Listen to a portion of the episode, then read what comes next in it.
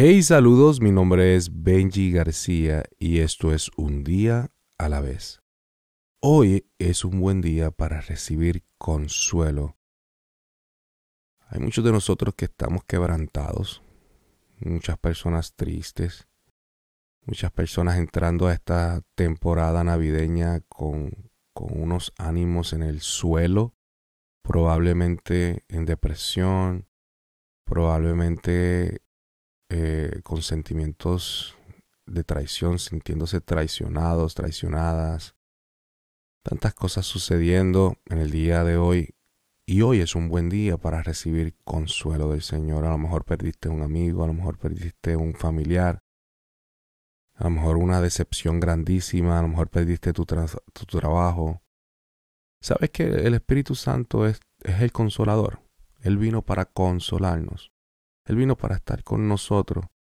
Me encanta lo que dice el Salmo 23, eh, específicamente eh, en, el, en el 4, que dice, aunque deba yo pasar por el valle de sombra y de muerte, no temeré mal alguno, porque tú estarás conmigo.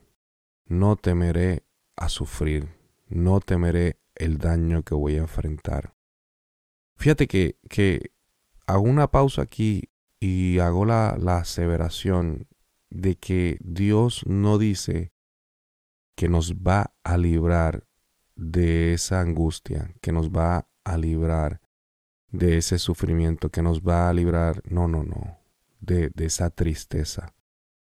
Él lo que nos dice es que vamos a estar con Él, que Él va a estar con nosotros, que Él no nos va a dejar, desamparados. Él va a estar con nosotros durante ese tiempo. Es bien importante que para tú recibir consuelo, el consuelo no va a estar en la ausencia del sufrimiento, el consuelo va a estar en que el Dios de la consolación está contigo.